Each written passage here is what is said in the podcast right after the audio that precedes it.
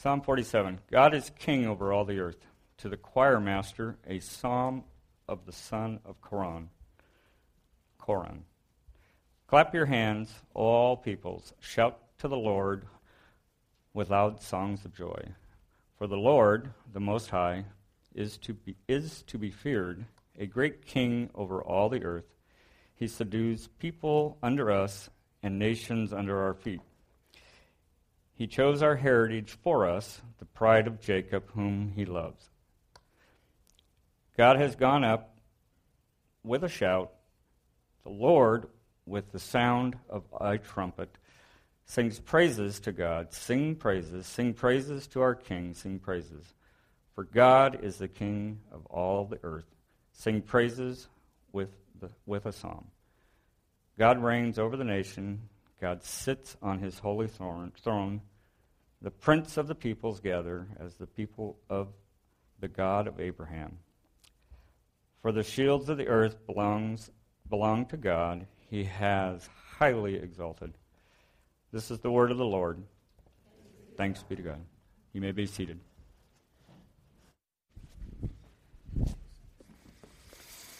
Well, good morning, everybody.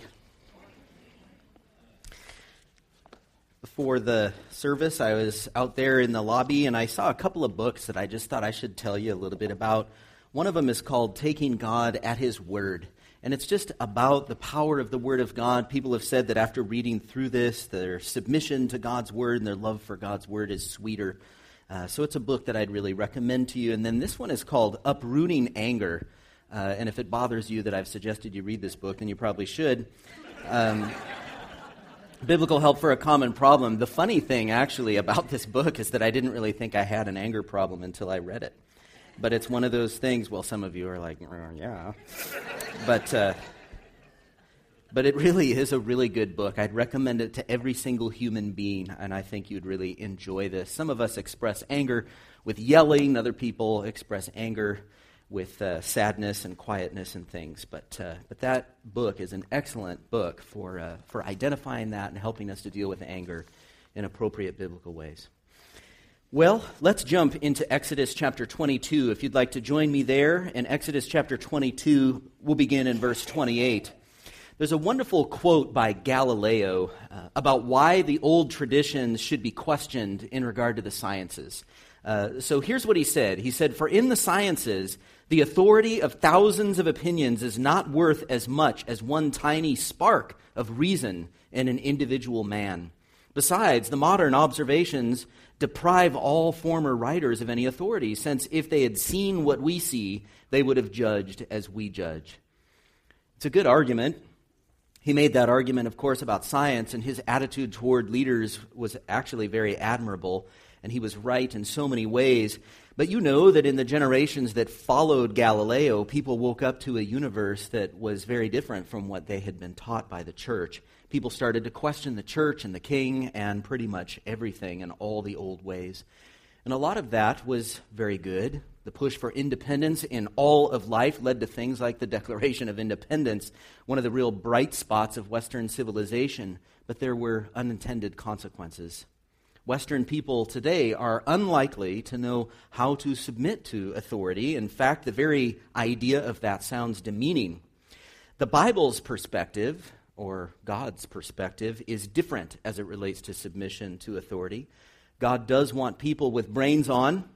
Reason is an important part of religion, but God also wants people with brains on to honor authority. And that's the trick. And that's what we need to relearn how to do. And the Bible shows us how. It's a difficult lesson considering our upbringing, our surrounding, but we can learn how, with brains on, do we submit to authority.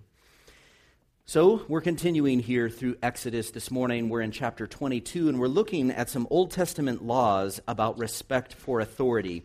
Beginning in verse twenty-eight, this law, this one sentence here, has to do with cursing. This law says, "You shall not revile God, no cur- nor curse a ruler of your people." You shall not revile God, nor curse a ruler of your people. This has to do with disrespect for God and disrespect for the leaders that God puts in our lives. And you notice those two words, revile and curse. If you have an N I V, Uh, the words would be blaspheme and curse, and in the Hebrew, the words are synonyms.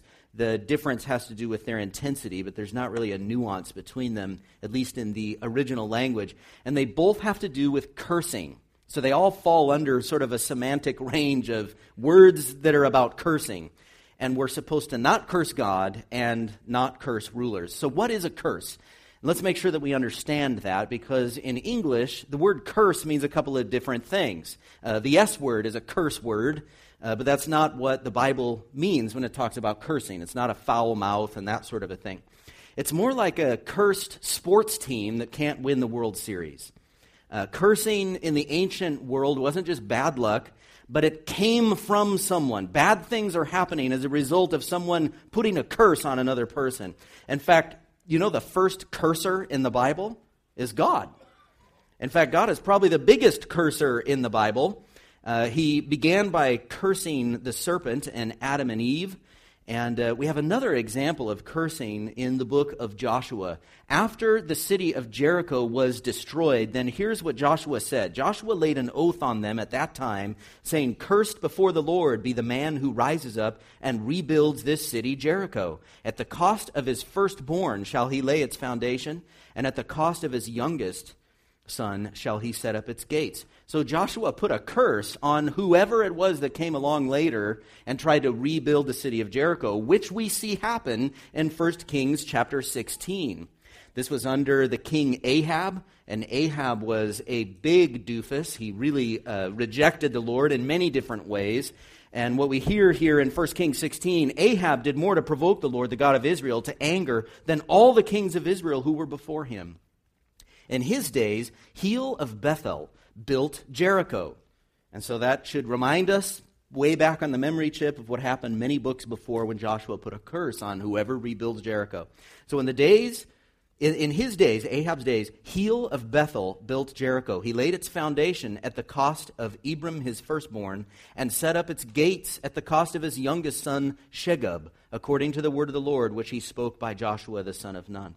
We're not exactly sure what they mean, if just misfortune came into their lives or if they died. It is archaeologically interesting that under the gates they did find bones, human bones. I was very surprised to see that this week as I was researching.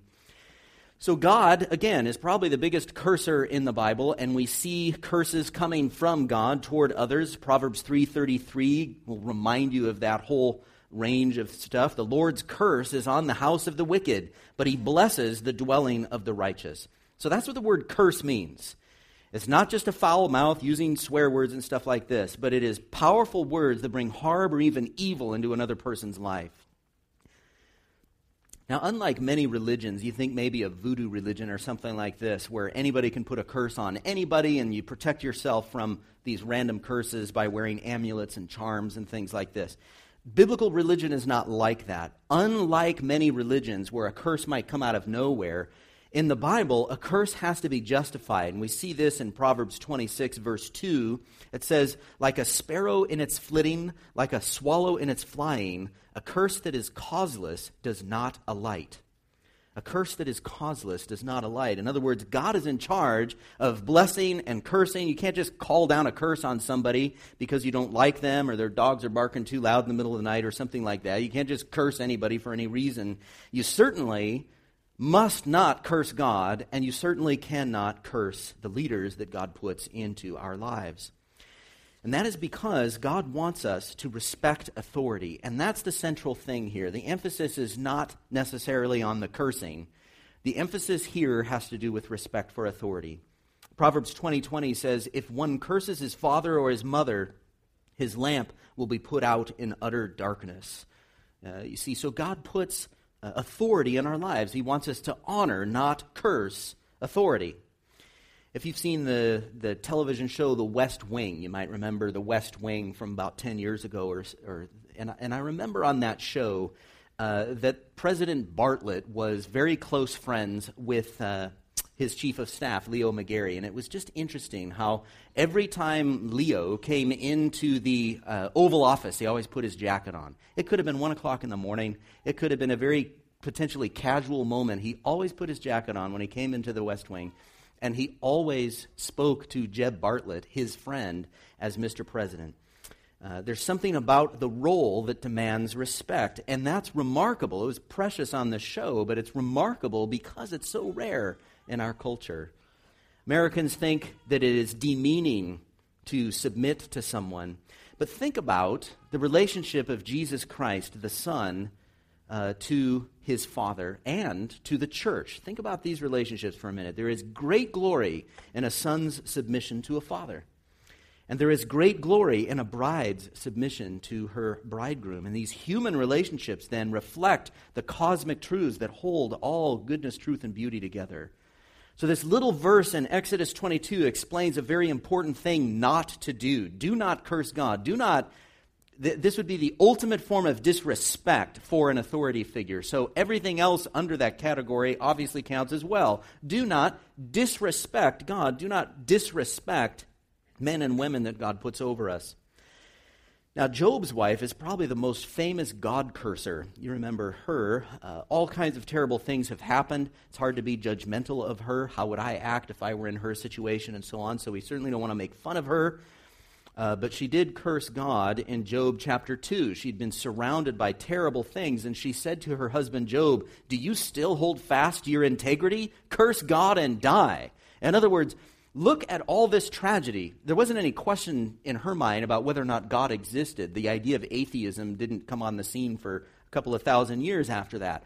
She knew that all of the stuff that had happened in her life was as a result of God somewhere behind the scenes, either causing or allowing these things to happen. So she's saying, look at all of this. God is not good. God has done badly here. And that's what she means when she says, curse God and die. But Job knew that it is never okay to curse God, that God is always worthy of honor. And so he rebukes his wife. He says, "You speak as one of the foolish women would speak. Shall we receive good from God, and shall we not receive evil?"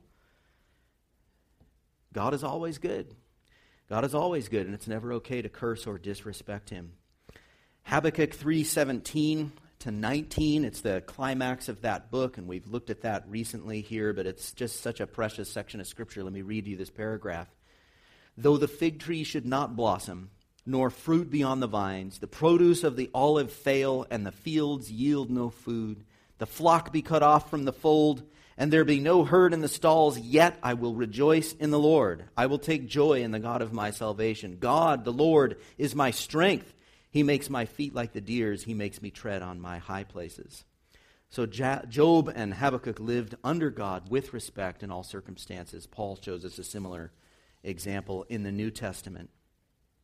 And this attitude of respect toward God, even when he does or allows things that we don't understand, things that are difficult, things that are hard, things that seem unjust. Is he paying attention? Does he know what's going on? Why wouldn't he do this and that kind of thing? When stuff happens, when bad stuff happens, it's important for us to have a respectful attitude toward God. And that same thing happens in our human relationships when God puts us under the authority of a human being. We do not always understand our human leaders. They do things we don't like. They make us do things that we don't want to do. They don't do some of the things that we want them to do. And it can be very frustrating to live under authority. Uh, we have the additional problem with human leaders that they are human. And so we sometimes are tempted to see them as peers. And they even make mistakes, and they even sin. So the question is, will we put our jackets on, so to speak, when we speak to parents or church elders or husbands or Sunday school teachers or whatever it may be when God puts us under authority? First Peter two thirteen says, "Be subject for the Lord's sake to every human institution, whether it be to the emperor as supreme or to governors as sent by him." Romans thirteen, half the chapter is on this subject, and so I'm just reading one verse to remind you of what the whole thing says, but you may want to look at the entire chapter later on today. It says, "Pay to all what is owed to them, taxes to whom taxes are owed, revenue to whom revenue is owed, respect to whom respect is owed, honor to whom honor is owed." Now, why is honor owed to someone? It's because of a position. It doesn't necessarily have to be earned, but certain positions are worthy of honor, and it is a glory to give honor where honor is due. Very interesting things happen in our hearts when we think about Christ in our relationships in regard to elders, governors, police, husbands, parents, teachers, and so on. the Son of God's relationship to the Father shows us that subordination is a glorious thing and also central to salvation and what relationships are supposed to look like. The church's relationship to Christ as the head of the church shows that giving honor is not demeaning, but it is an honor itself that I might have this kind of relationship.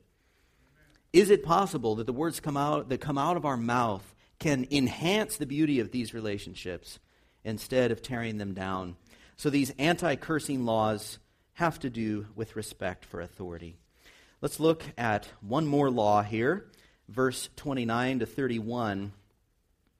There's another way to show proper respect to God, and that is by giving him the firstborn. So let's look at how this law worked.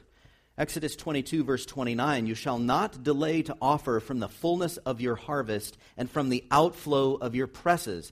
The firstborn of your sons you shall give to me. You shall do the same with your oxen and with your sheep. Seven days it shall be with its mother. On the eighth day you shall give it to me.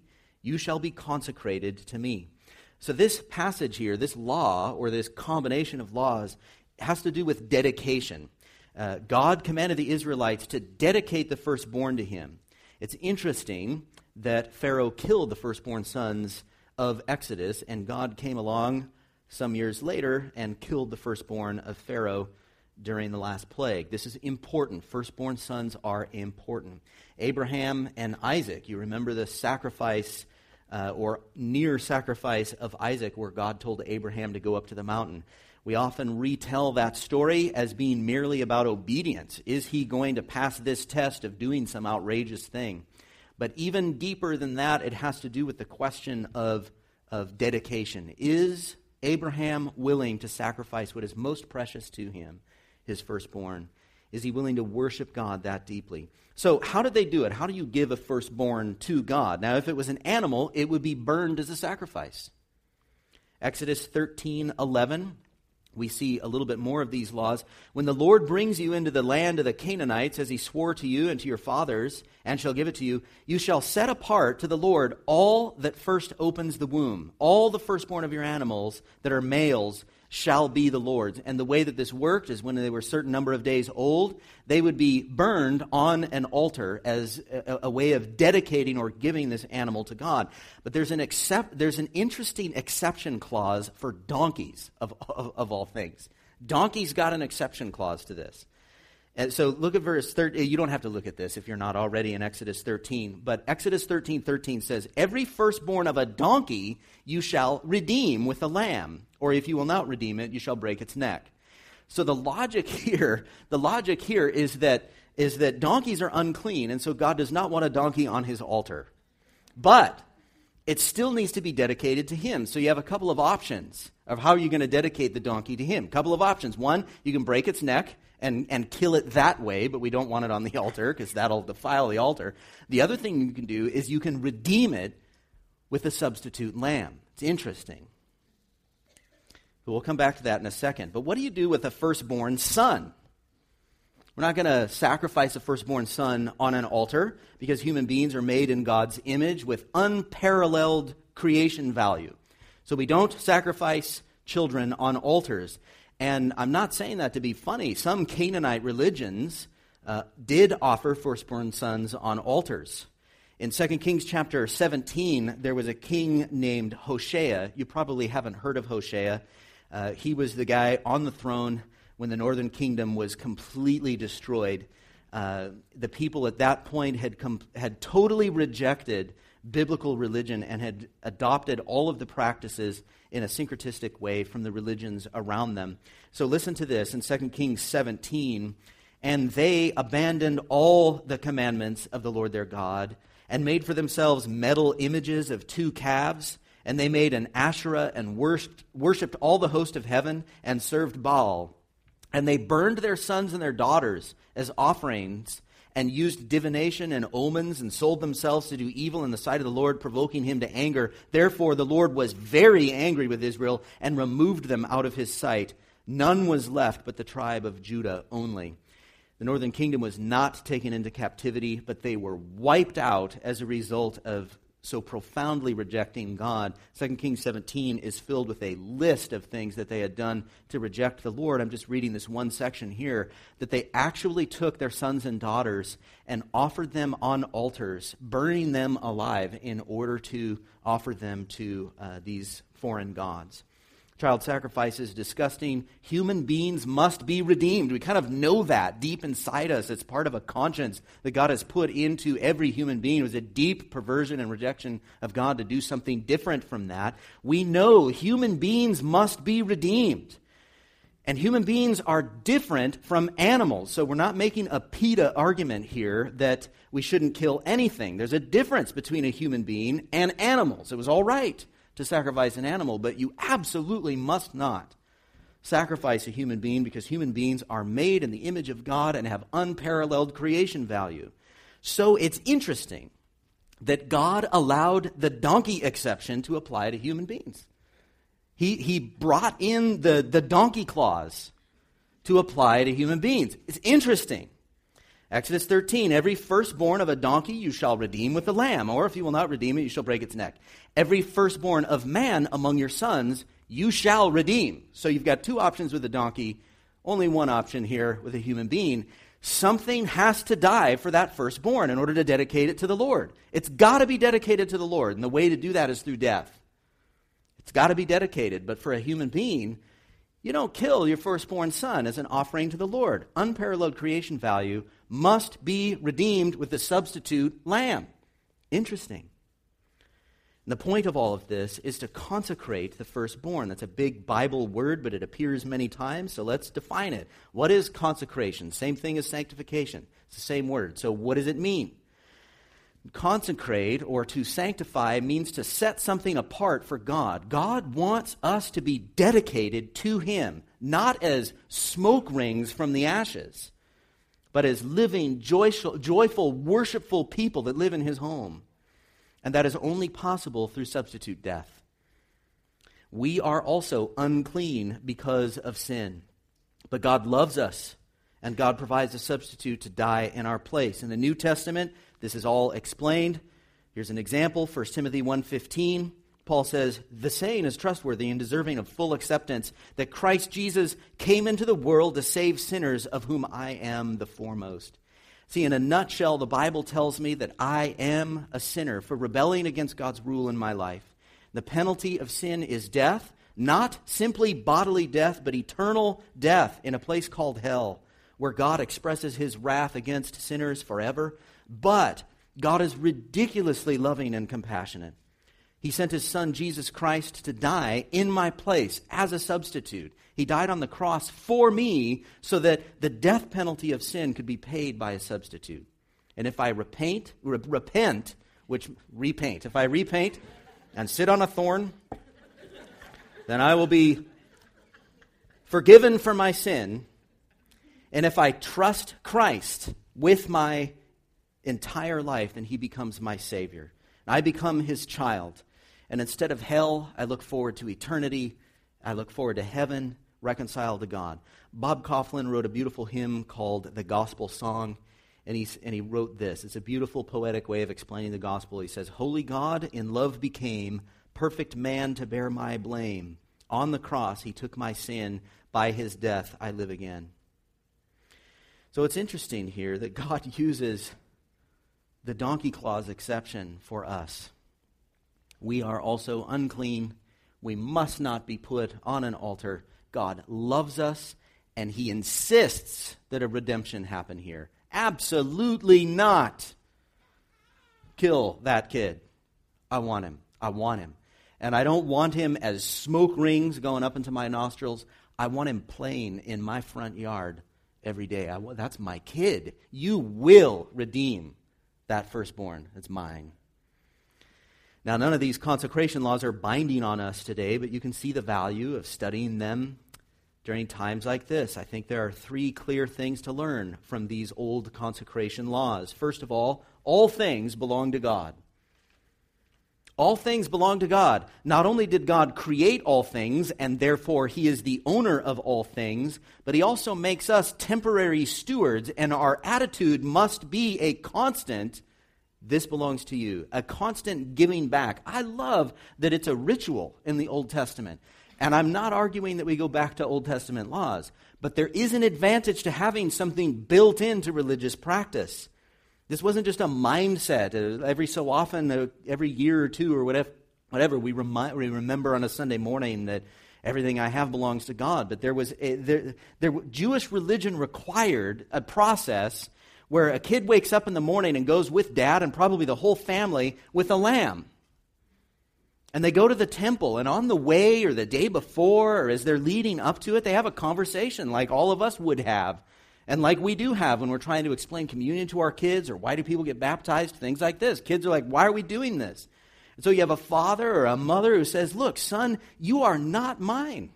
You belong to God. And he can do whatever he wants with you. Look, I would die for you, son, but he loves you even more. All things belong to God. We are helped, I think, by religious practice that reminds us of these great truths.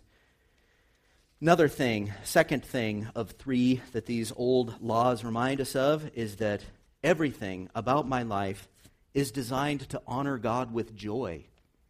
Everything about my life is designed to honor God with joy. The classic passage, First Corinthians ten thirty-one, whether you eat or drink or whatever you do, do it all to the glory of God.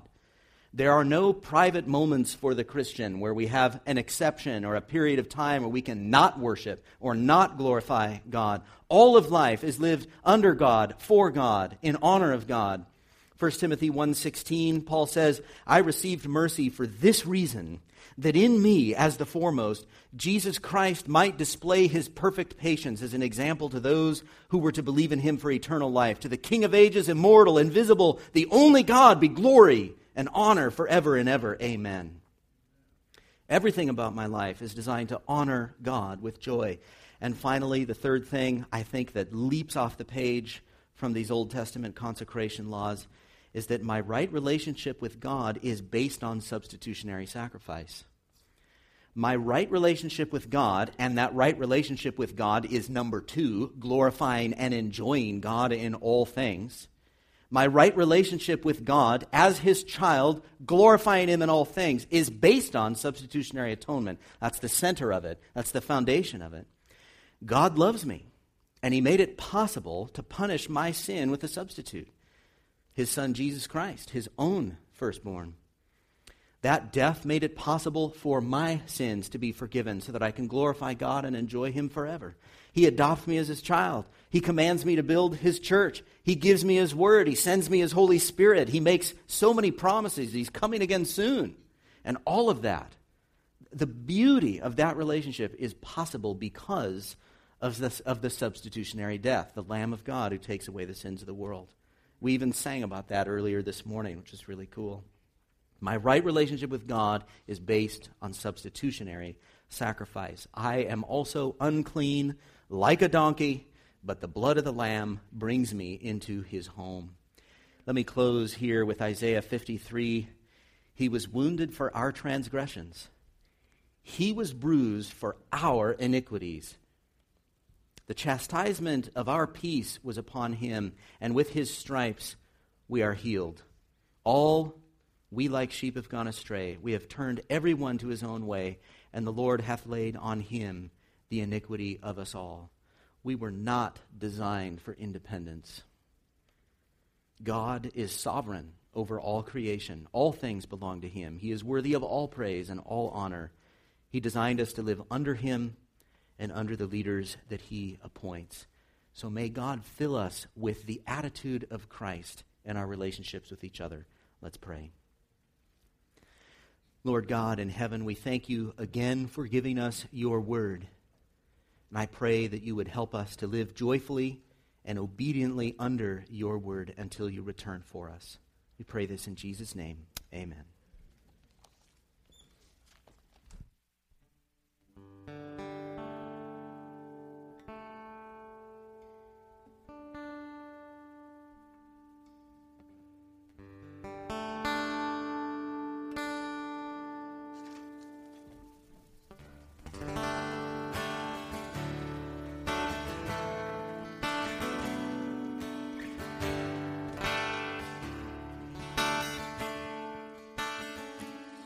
bless the Lord.